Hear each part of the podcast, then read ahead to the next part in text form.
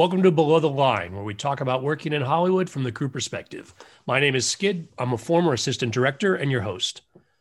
Our Oscar coverage continues through our final week. You can listen to these episodes in any order, but if you want to complete the set before the ceremony, pace yourself. There are 10 total. Today, we're talking about editing.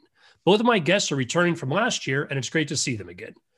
Josh Gittleson, you were an LA-based editor. Now you're a lawyer. Welcome back. Thank you. Also returning is Christopher Angel, Hollywood writer, director, and editor. Christopher, always a pleasure. Thanks, good to be here. You know, guys, let's get right into this. Spoiler warning in effect for our listeners. First up, in alphabetical order, The Father, editor Yorgos Yamprinos. And I'm probably making a mess of that name. I'm glad you tried that, not me. What do you guys think of The Father? Sure. I'm going to be a little contrarian to start off with. And I think there's a couple issues that, like, just in general about this category this year, which are interesting to talk about. And one that I want to talk about, and The Father really brings it up, is how do you separate the contribution of an editor from the other categories? So, you know, I'm trying to approach this from the point of view of an editor and thinking about people voting in this particular category and saying, like, what's the best editing of the year? And the issue for me with The Father that it sort of distracted me in a sense was what was the writing, what was the directing, and what was the editing. And so I will spoil part of the movie, but, you know, there's this great reveal that things are not as they seem, and that the main character Anthony Hopkins plays is suffering from dementia, and we can't really tell what's true reality and what's his perception of it. But I feel like partly because I knew it was a play, and then just sort of going through it, it felt that it had to be so carefully scripted that I was personally discounting a little bit some of the editorial choices that the editor got to make or did make. It felt like that had to have sort of been baked into the script and the performance. So I sort of, it made it a little problematic for me trying to figure out, like, how do I judge the editing of this movie? Josh, what do you think? I agree with you. In terms of separating the directing from the writing, I feel like so much of what makes this movie, well, kind of magical from a viewer point of view, not to sort of mischaracterize what it's about, is that experience of putting the viewer in the position of the person who is suffering from dementia and doing that in a surprising way. And yes, you're absolutely right. It was a play first. Obviously, there was a lot of thought that went into the writing twice. And all of those moments where, you know, there's like essentially a reveal of where the audience experiences disorientation. You have to imagine that was all thought out pretty rigorously. And yet, to play the contrarian, I think it's possible to, notwithstanding the work that clearly went into the writing and the directing, get down to, you know, really specific questions about how do we get into this particular moment of disorientation, or how do we set up on a shot-by-shot level this reveal that everything is not what it seems. And I think for me, this movie really did a great job of putting me in that space of, like, you know, what the hell is going on? And while I agree that it's difficult, if not impossible, to separate cleanly the writing and the directing, I do give the editing credit for actually making it happen and making it work. And I agree on that level. And I think 4 of the 5 movies this year all share something really interesting. And it makes it hard to sort of differentiate which one is, like, the best editing, but they are all very subjective, except for with one exception, which we'll get to later. But I feel like 4 of them are super subjective and sort of bring you inside the character's point of view. And that is really, you know, I mean, obviously there's cinematography, directing, and writing, but the editor has to execute that, as you point out. And in this movie, one thing I really remember loving was point of view, that obviously Yorgos was great at allowing the performances to really be so strong. I mean, he was very good at choosing what takes and how the performances worked. But there are these point of view shots, like particularly the ones out the window. Do you remember when Anthony Hopkins started looking out the window? Mm-hmm. And it was so interesting to me because, like, you were so claustrophobic, and it was so confusing, like, which space was he really in? And then suddenly there was this, like, external thing that could have been objective, but it was all done from his point of view. So you never knew like what was going to show up in it. And it was just very skillfully done, like when he broke out of the claustrophobia, and yet like it was exterior, but it still kept it feeling claustrophobically subjective to me, which was neat. Christopher, I want to follow up to the point that you brought up and then Josh added some notes on. I didn't watch it for editing. I guess I could see it going either way. One, where people are taken by the movie and therefore give more credit to the editing than it carries. Or what I think Josh was sort of saying, that if the editing hadn't been done exactly right, it actually could have toppled the entire experience. It wasn't showy in sort of a look at the editing kind of way, but it was critical to actually deliver this. I think that's correct. I mean, I think another way I was looking at these movies and just thinking about the category in general was like, how on earth could you have a movie that was nominated for best editing that wasn't also nominated for best picture and vice versa, right? So that you notice the editing when it doesn't work, right? If something is not feeling right, if the rhythm's off, the pacing off, the performances are off, that is the responsibility of the editor to have gotten that all right. So when a movie is really working on all levels, the editor is crucial to that. That's why we're here talking about it. I think why Josh and I like editing so much is that it relies on those other arts, but it also needs to understand those other arts and bring out the best of them, right? You're helping the actors with their performance by choosing the take. You are sometimes cutting out lines where you don't need them, sometimes adding sounds in post. I mean, you're really touching all the various arts, you know, choosing the best take for cinematography, figuring out how points of view work, how structure works. So, I mean, this is why I love editing. But it is tricky, you know, when we're talking about one category. Like, if you remember last year, Ford v Ferrari ended up winning the category. And we talked at the time, like, it was the most showy edited film. And so it won the category. But you're absolutely right. Like, there is some real skill in this movie. I just think as a category, it might be harder for people to understand how the editing sort of stands out on The Father, even though obviously it's really well integrated with everything else. And I just want to add another perspective, which is that, you know, talking about showy editing, which is, I think, what, I don't know, people, sometimes even editors, think about when, you know, they're handing out sort of notices, nominations, awards for editing, is even like how many cuts are there and, you know, propulsive pacing and all these things that are typically associated with really fast movies. Frequently in those movies, they're storyboarded to the, you know, to whatever. they're heavily storyboarded, and which is not to say that it's not editing.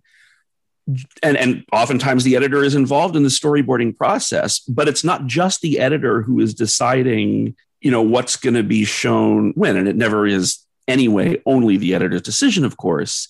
But I mean, some of my favorite sequences in some of my favorite, when I think of movies that I love that are just extraordinarily edited, one of the first that always comes to mind is The Matrix. Just an astonishing movie in its own right, and so well put together. But you know that so many of those sequences, they kind of had a good sense of what it was probably going to look like before the first frame of film was shot. And I don't want to overstate that, but it's just to say that where you're handing out awards for editing, it isn't just the editor sitting at a computer making decisions about the shot. These decisions are made potentially throughout the production process.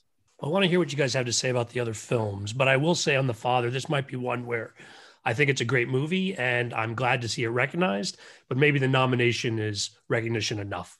That sounds really fair. Yeah. Next up is Nomadland. Editor Chloe Zhao, who, it's worth noting, is also the director of the film. Yeah, this really gets at my previous point about like, wow, how do you separate writing from directing from editing? And this is a great example on so many levels. I mean, even if she wasn't also the editor, it's just, I mean, I again really enjoyed the movie and I'm glad it's here again.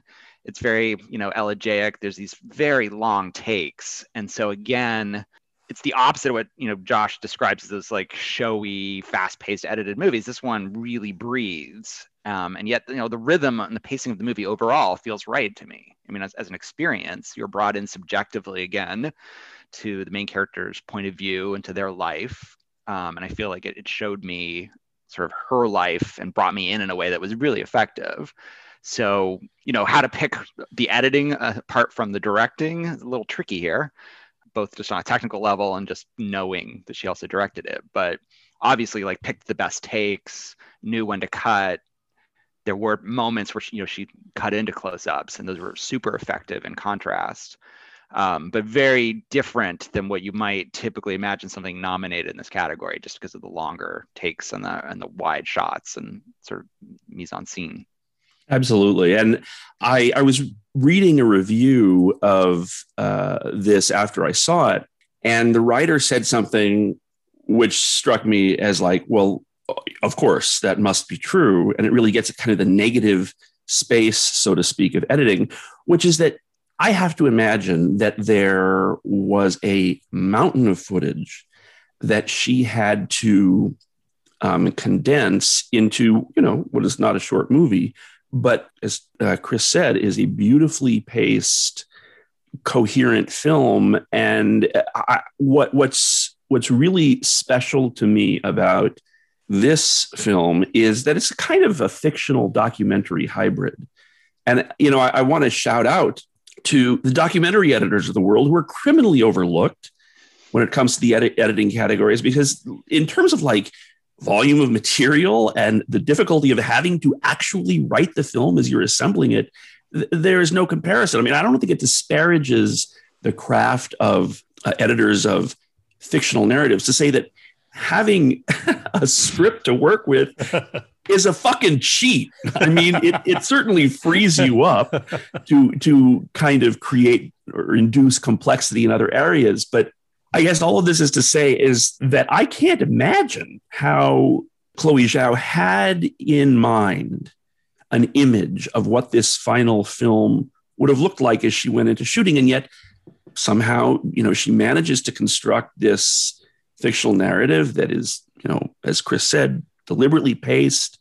I thought it was a beautiful film, and wrap it around kind of a documentary about these people living their lives on the road. And I don't have a clear sense of how you do that without an enormous leap of faith that it's somehow all going to come together in the editing room, and then actually putting it together out of, you know, this mountain of footage. Because look, these are non-actors that she's dealing with in many cases, talking about themselves and living in their lives. And yes, it's not typically what people think of when they talk about editing, you know, being flashy or propulsive or dynamic. But in terms of storytelling achievement for me, I feel like the editing and its relation to the whole here is crucial and just of the highest caliber.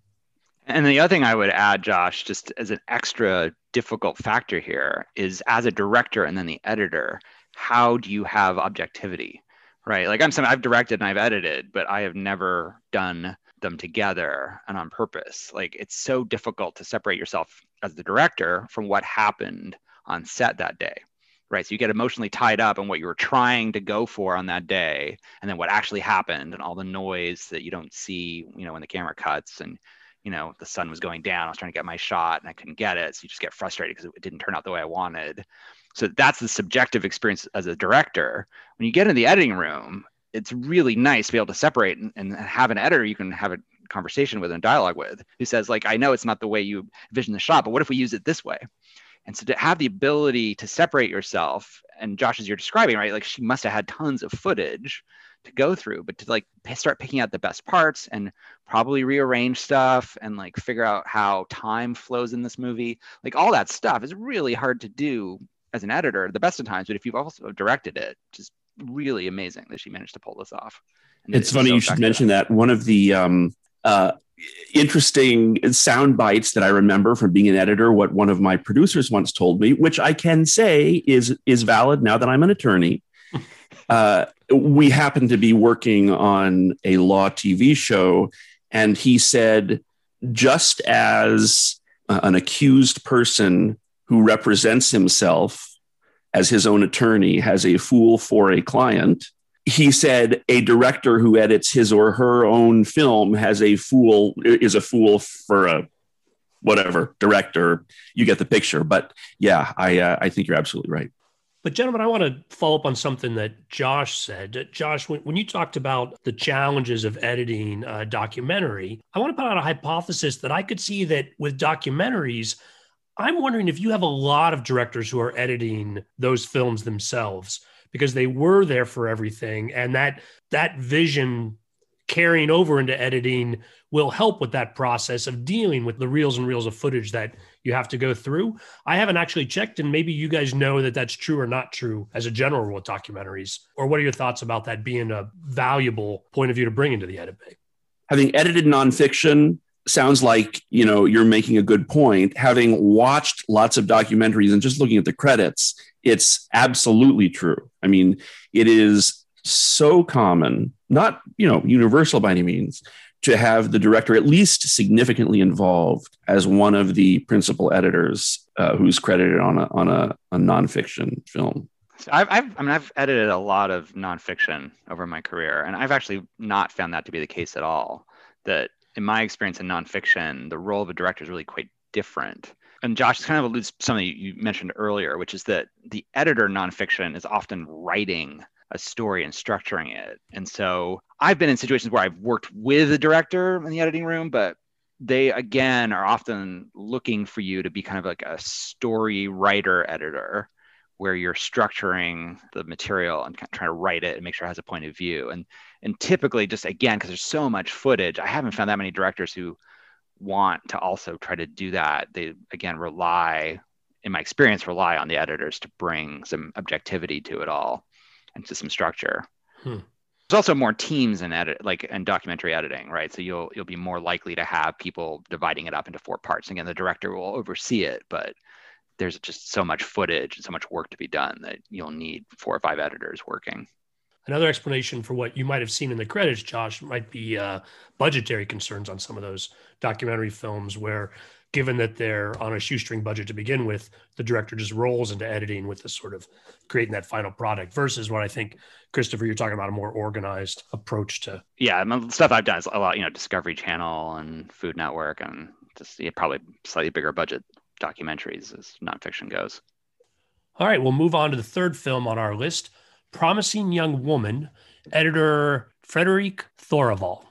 So I got to come clean and say that I was not among Promising Young Woman's biggest fans. And in casual conversation with people who are willing to listen to me, I've been quite passionate about how negatively I responded to it. And it really, honestly, is more about how me reacting to the rest of the world seeing it in a much more positive light than I did. And I bring all this up because I'm not here going to get on my soapbox about why I didn't appreciate this movie as some others did, but because I want that at least to be in the background as, I say that, this was a fine edited movie. I mean, And on the level of below the line craft, it has everything going for it. I mean, I don't think the bones were there, but where I will get on a little bit of a soapbox is to call bullshit on the fact that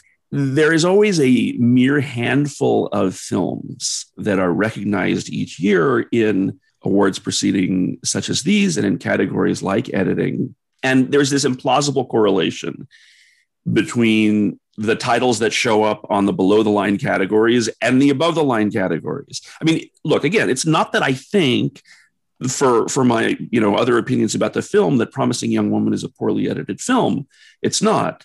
But does this film show up in this category as opposed to any number of really well edited films from last year? Like, I loved the role that editing played in Palm Springs. I thought Invisible Man was terrific. And is it really Promising Young Woman better edited than those films? Or is it just that there's this general sense that Promising Young Woman overall is kind of more noteworthy? I don't know. I sometimes get frustrated at the role of general buzz and how that elevates films that are solid, well edited, but aren't necessarily, in my opinion, the best edited films of the year to the top, simply because they excel in more visible categories. So bottom line, didn't care for Promising Young Woman, fine edited film, wouldn't be my choice for the award, but there you go. Well, I'm glad you said you liked the editing, because I have to come clean myself.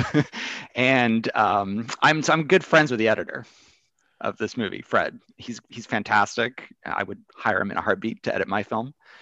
He's an incredibly dedicated, talented guy. I enjoy talking to him about film the same way that we're talking about it right now. So I've had plenty of these conversations over the years with him.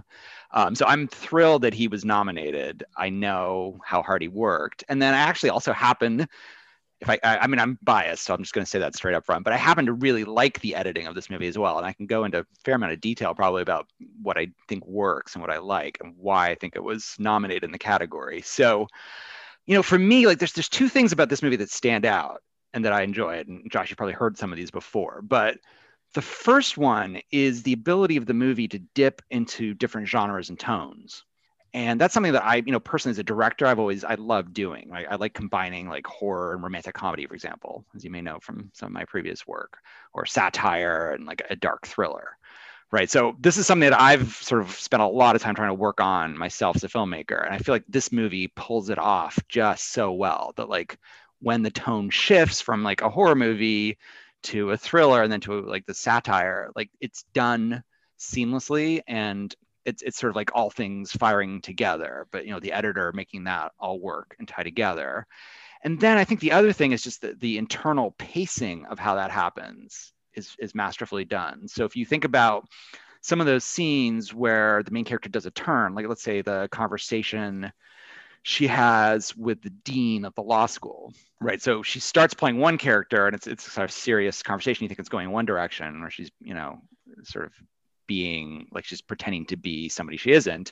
And then it takes this turn where she reveals that she was actually there before and that these horrible things happen and the dean just ignored it and swept it under the rug. Like the way in which that scene unfolds to me, it's just amazingly done because it feels real and it's paced properly. And it's just two people in a room. It's very difficult to pull off and have that tone change and make the pacing work. So taking like, you take the parts and then the whole, like it all works. And it's sort of improbable to me that you could add all these genres together and have these twists and turns, and it would actually work as a movie. So that's kind of what I like about it. So since you're now disagreeing with me, and I feel like I have to like step up and kind of, I agree with everything that you said, except the fact that for this movie, the genre mixing works. In fact, it's one of the things that left me most cold was when that works, it like creates this new, never before seen experience. I was thinking, for example, I was talking the other night to my daughter about who's in 7th grade about the movie 8th Grade, which has that kind of, you know, you're never really sure what kind of movie you're watching. And yet in the end, for me, that all works. I didn't find that for this movie. And I don't want to get into specifics because we're talking about editing, but I guess where I responded less well to what Chris has brought up as a quality of the editing was that the genre mash for me was not here successful. And I don't like bad mouthing anyone or anything, but Chris, I disagree with you. The other thing I like, to disagree with you, is the point of view again. And this gets back to that, this bigger theme of the year for me, which is subjectivity, right? So like the male gaze, like if you think about those club scenes, sort of like how, you know, women are treated or commoditized in this sort of environment of a club or picked up. And just like the way, again, that was structured visually, I really found interesting because it sort of brought me to just a slightly different understanding of what it's like to be in that club. And yet she had this power that she was sort of exerting. So again, thinking about the editing of those sequences was really neat. It was like showing both how male gaze was working and then also what she was trying to do. And again, like there are these turns in those scenes where it sort of like blew the whole thing up and you're like, oh.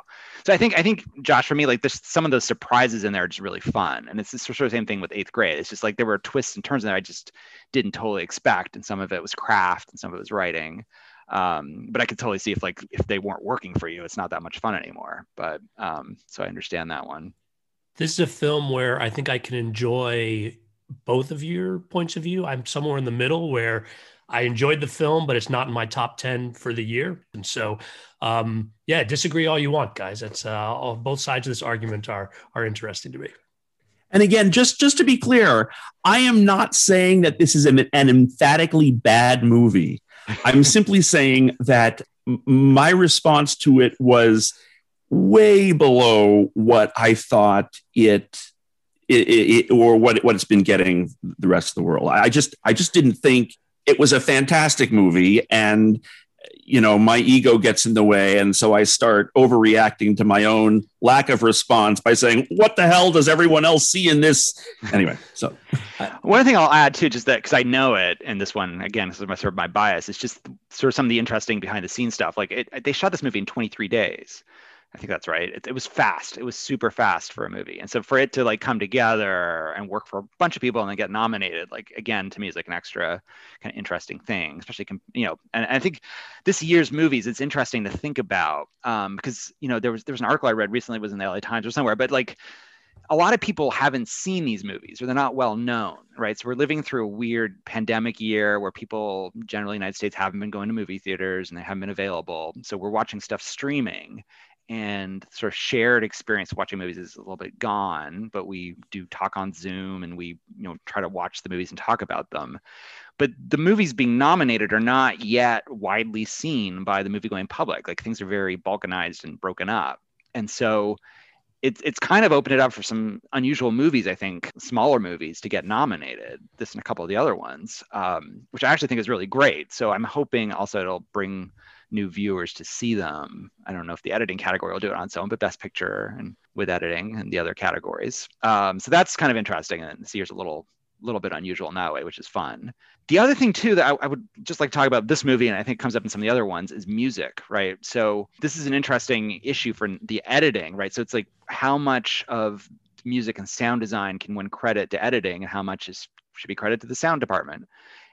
Or to the writing necessarily, or the director, because again, it's all these things are going together. The director probably has some ideas about music and source cues. I'm thinking again in the clubs and in this movie specifically, and there's some sort of poppy cues that are used ironically. So, again, maybe the director chooses them, but it is responsible to the editor to integrate them and to cut to that rhythm.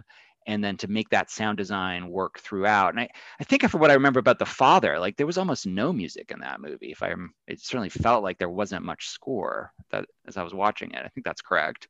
So much more minimalist, and it made sense for that character's point of view. Here, music really was almost its own character, right? It was adding to the tone.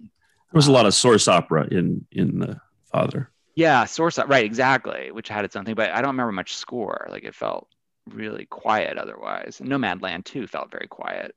So just interesting. Again, I know from the process, just for people to know, when we're editing, there are these cues sometimes are written into the script, or we're told by the director, try this piece of source music. But a lot of that stuff we're temping, right? We're using other music that we know and like, or it could be from the actual composer that's going to score this movie. But while we're editing to temp music a lot of the time, just to give it the right feel.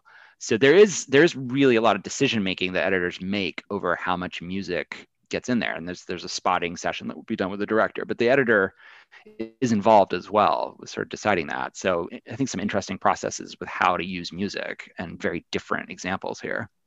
Before we move on, Josh, I want to express some empathy to what you're going through on this movie. Not, like I said, it's not my feelings on this one, but I do call that the Forrest Gump effect, where when I first saw Forrest Gump, I just kind of liked it and said, this is an okay movie. But then as more and more people started saying it was the best movie ever, I started to actively dislike the film. It was driven by public opinion rather than the movie itself. And so I'm empathetic and sympathetic, because it's a tough spot to be, Josh. I hope you don't suffer too much.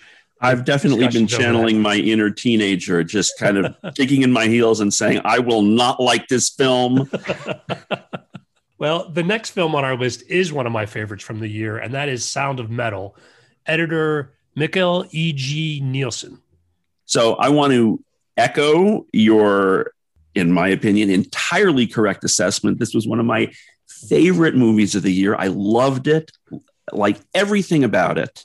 I hope, and this may telegraph what I'm going to say about the editing, I hope it at least wins the sound award, though it's not my expertise, because it seems like as an amateur that the role sound plays in this movie is just so incredible. I mean, and it doesn't often get to do that. And I hope it gets some recognition for that.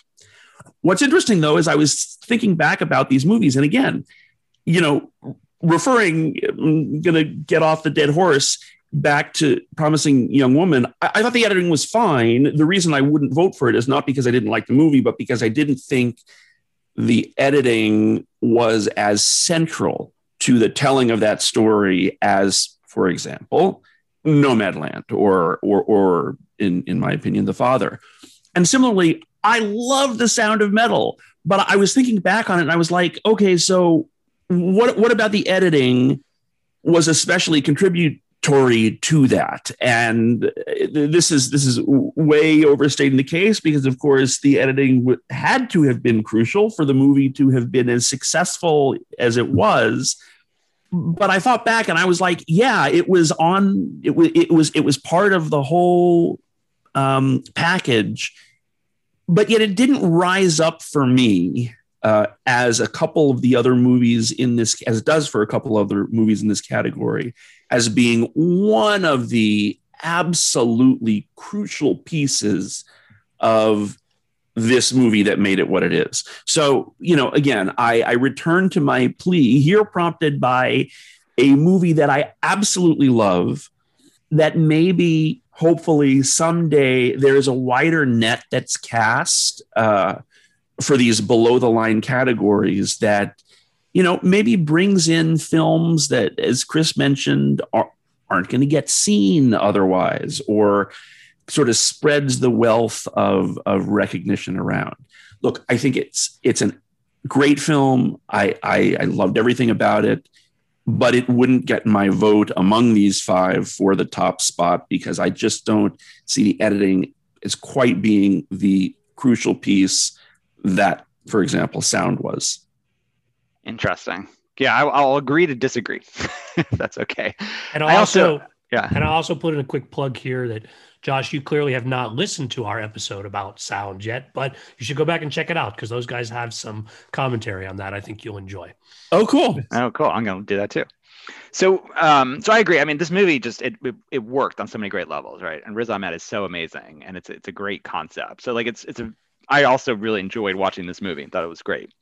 I also, you know, I didn't watch, the only movie I watched before I knew I was doing this podcast was Nomadland. So I experienced Nomadland without really thinking about the editing. The other ones I watched really trying to pay attention to how they were edited, which was a fun experience.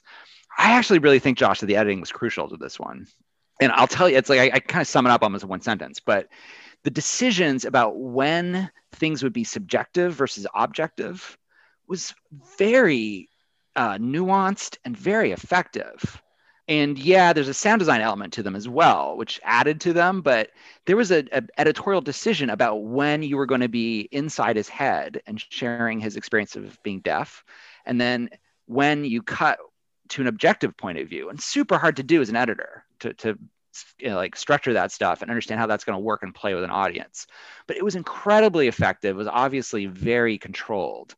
Like you think about the ending of the movie, right? So he's sort of walking in Paris, and there's moments where you're inside his head and experiencing what it sounds like with the cochlear implants, and then we're hearing what the sounds are really like, and then he turns off the cochlear implants and what that's like, the silence of it. I mean, it's just like the structure, the editorial structure of that sequence is just amazing.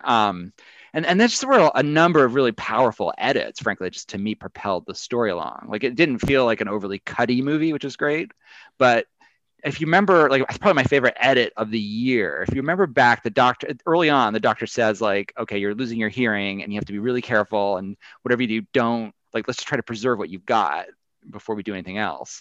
And it smash cuts to him drumming in that performing. And it's just like, obviously like, it's just so goddamn loud. And it's like, you're just like, he's losing every last bit of hearing that he's got. And that's just the power of that. Like you feel for the character and you understand why he did it, but it's just such a painful scene. The power of that is through editing and the contrast from scene to scene and the, like, you know, decision to cut like on a line. It's just whole thing just very well done. So I thought that the editing actually really stood out, sort of trying to watch the movie and made it work. And if it hadn't been done this way, it wouldn't have worked in my opinion. I'm not going to argue over trying to denigrate parts of a film that I absolutely loved because it would be kind of dishonest. I will say, however, not about this film, but the opposite of Chris's experience of having watched 4 of the 5 after the nominations came out. The only film that I saw of these 5 after the nominations came out was The Father, because it was the only one that was kind of available to the public via streaming. Well, it was the latest one. The other 4 I saw months ago, because I try and see these things. If they're getting buzz, I try and see them as soon as possible. So look, I'm coming to this from the perspective of, you know, for 4 out of the 5, with the exception of The Father, I saw them a long time ago. So I'm perfectly happy to concede the point that The Sound of Metal was brilliantly edited. But I will not concede about Promising Young Woman being a great film. And you don't have to. It's the beauty of, like, again, like, subjectivity in these movies is, you know, it's part of the deal. And it's, you know, when you watch them and why you watch them changes things. And I find that really interesting. And that, you know, there's psychology too of people voting in the category, like members of the Academy, right? So who are those people and why are they voting the way they are? Like, so it's just keep that in mind. I think to Josh's point, like, there's other deserving movies out there. We had to be talking about these because they're kind of artificially put in front of us. They're an interesting bunch of movies this year, so it's not so bad. Christopher, I'm glad you were here this year because I didn't want to side with Josh on this one, and I'm happy you pointed out what is amazing about the editing in the film that I really like on this one as well. Josh, glad we're not going to chase you off of your opinion on the other film, though. We've got one more film on our list, The Trial of the Chicago Seven. Editor is Alan Baumgarten. This to me, like, so this is the one that stands out as being different than the others to me. From an editing point of view, right? So I talked about the subjectivity of the movies. This one to me is, like, in a sense, the most objective, like, in terms of how it's structured editorially, and also, frankly, probably the most flashy editorially. Like, it's the easiest to sort of watch it and see and understand, like, wow, there's some really amazing editorial craft going on here, and it really stands out. And it's partly, again, just, you know, the structure of the movie, right? You've got an ensemble piece, just it's in the title. There's 7 main characters, and there's actually the 8th because there's the prosecutor. So you've got an ensemble piece, and it's like, and yet, you know, editorially, I feel like each of those characters gets their moment, and we understand who they are. We understand what they're thinking a little bit. You know, there's a fair amount of plot that has to happen. And then there's also the very flashy editorial structure of these flashbacks, right? We're kind of constantly being brought back in time and then back into the courtroom. Some of this is happening through, you know, Abby Hoffman's stand-up. Some of it's just sort of flashback remembrances. But there's different methodologies of flashing back. So just like, it just looks like this super complicated editorial puzzle. And it's like, you know, as an editor, I love the techniques being used. And I love the fact that you can balance, you know, 7, 8 different characters and yet give them all their own moment. It's very well poised and very well done on that level. Obviously, The Trial of the Chicago Seven is a courtroom drama. And as I was thinking about what I thought about it, I realized that it was, in terms of editing, one of the movies that it reminded me of is one of my favorite edited movies ever, which won the Academy Award in 1991, which is JFK. Both, you know, from historical sources, they incorporate this archival footage, they recreate events, they tackle voluminous coverage of, you know, a single interior space in the courtroom, in addition to, you know, scenes outside the courtroom. And I'm actually not sure, ultimately, in talking about who to give the award to, whether that's a plus or minus for me. Since, notwithstanding that I think Trial of the Chicago Seven deserves to be here, at the end of the day, you know, when I'm saying, well, what feels like I don't want to say never before done, but kind of, you know, never seen before and new. And, you know, it reminded me of JFK. I think those are big shoes to fill. At the end of the day, it fills them. And Chris, I'm glad you brought up the stand-up, because one of the techniques that I most appreciated was, you know, when the narrative would shift in the same, you know, kind of paragraph among, and I'm sorry, I having again seen it a while ago, even though I saw it twice, because I made my wife watch it and I watched it again with her. But, you know, the narrative shifting between the courtroom to the recreated footage and the archival footage and the stand-up. I mean, this kind of multifaceted narration where you sort of get this dispassionate recounting in court, plus the events themselves, plus the commentary by a central character seamlessly integrated so that you have this unified experience as an audience member. That's kind of a pretty tall order, both in the writing and the execution. And I thought it was really effective here. And Josh, I know, like, from your experience editing The Practice, right? You've edited courtroom dramas and things where people are talking super fast and super intelligently. Can you talk a little bit about, like, the rhythm of this movie? Because it seemed right to me, but I don't know what it's like to edit that sort of material. Like, how hard? Yeah, so I don't want to. Thank you.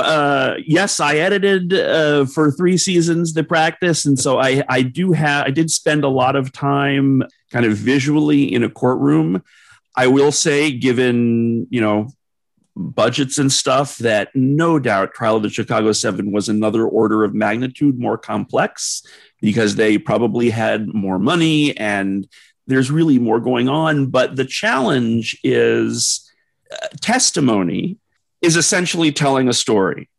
And it's a challenge because there's a meta thing going on, because the story of a courtroom drama is the retelling of the story that generally you're telling. So it's the telling of a story, and keeping that dynamic where you're incorporating both the testimony that's going on, the questioning, then you've got all these perspectives, most of which at any given point are silent. You've got judges and you've got jury members and audience members. And again, Trial of the Chicago 7, there were important people in, with the exception of the jury, not that they weren't important, but in terms of characters in the film, lots of people all over the place, and you got to cover them all and integrate them so that, and all the while, as a filmmaker, you're kind of like, well, what's the story that I'm telling and what's the perspective that I want to give the audience, and keeping that in mind.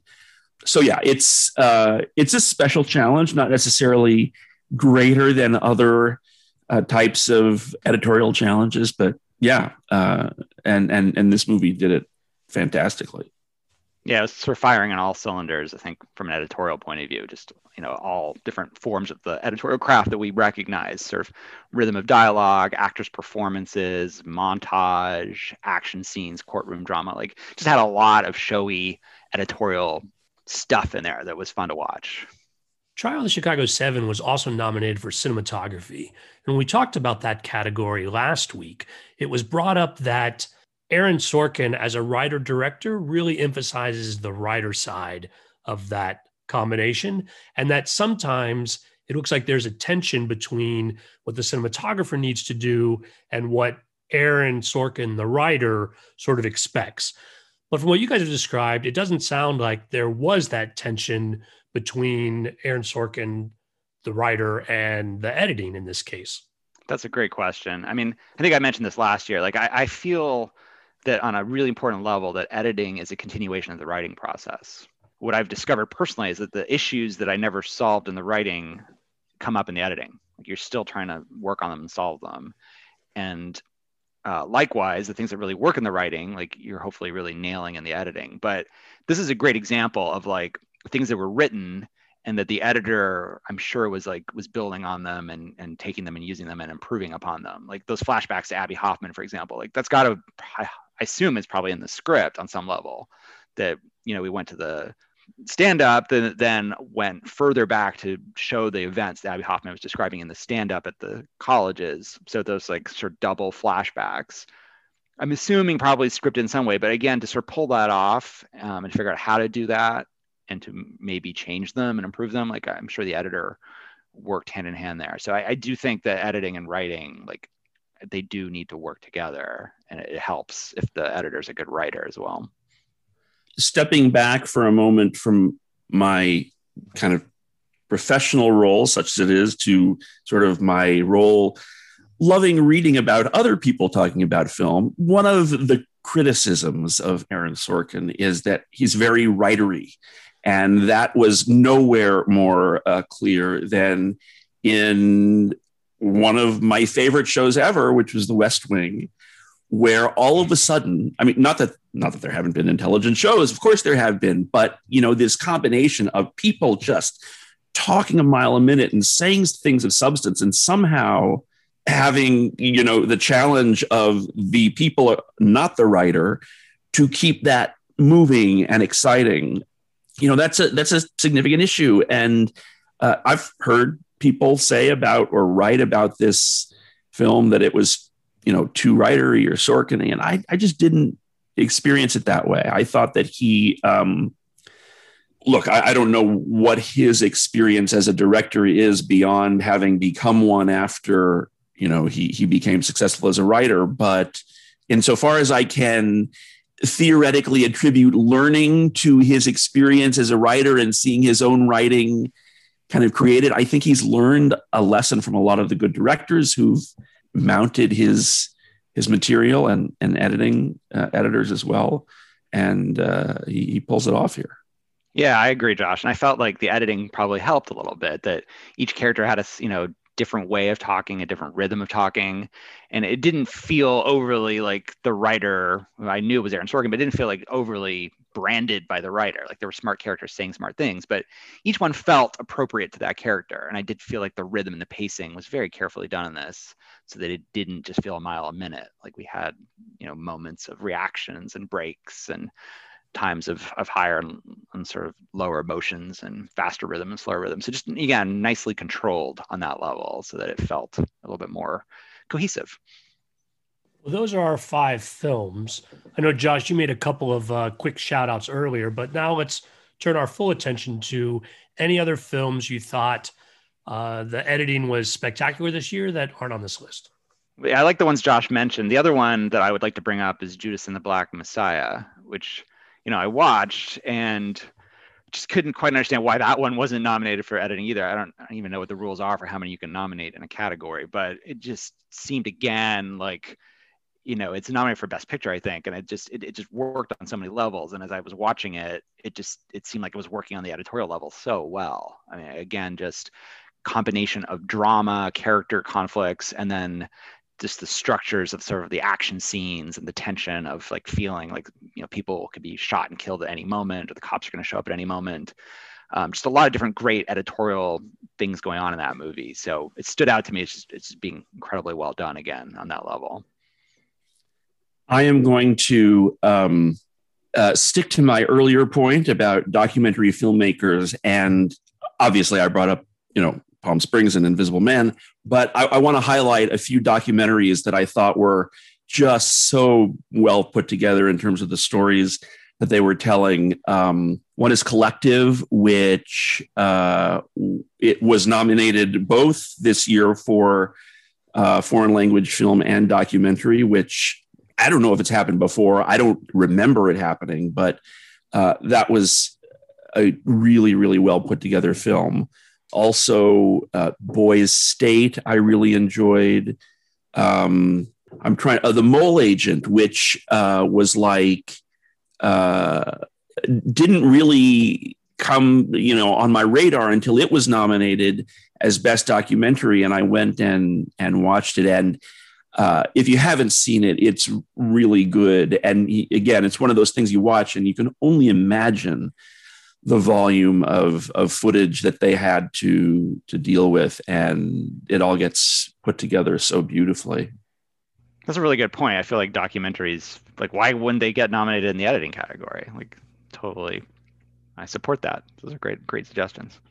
One other one quickly I'll just mention too that I also really enjoyed the editing was Mank. And again, you know, it's a filmmaker's film, right? So it's about writing and filmmaking, but similarly, again, just like nicely paced, nicely put together. I feel like the structure of the movie editorially brought me into sort of Gary Oldman character's mind and point of view. So again, it wouldn't surprise me to see it on this list at all. It's on a lot of other lists. Yeah. Well, gentlemen, thank you so much for joining me today. This has been a lot of fun. And so much fun. Thank you. Yes. Thanks both, guys. Great. Well, the Academy Awards ceremony is almost upon us, and we're still going strong. If you're not already subscribing, please do. It's a great way to catch every episode. If you've got feedback, you can send email comments to skid, S-K-I-D, at belowtheline1word.biz. That's B-I-Z. Please rate us wherever you get your podcasts. It helps us reach new listeners. And new listeners, check out our website, belowtheline.biz. More than 75 episodes available. At some point, I'm sure we talked about something you've seen. If you're on Facebook, you can find photos and other behind-the-scenes materials at Podcast Below the Line. And finally, you can follow the podcast on Twitter and Instagram. It's at Pod Below the Line. Thanks to Curtis Five for our music and John Wan for our logo. The logo is available on t-shirts, mugs, and stickers at redbubble.com. Once again, thanks for listening. Be safe out there.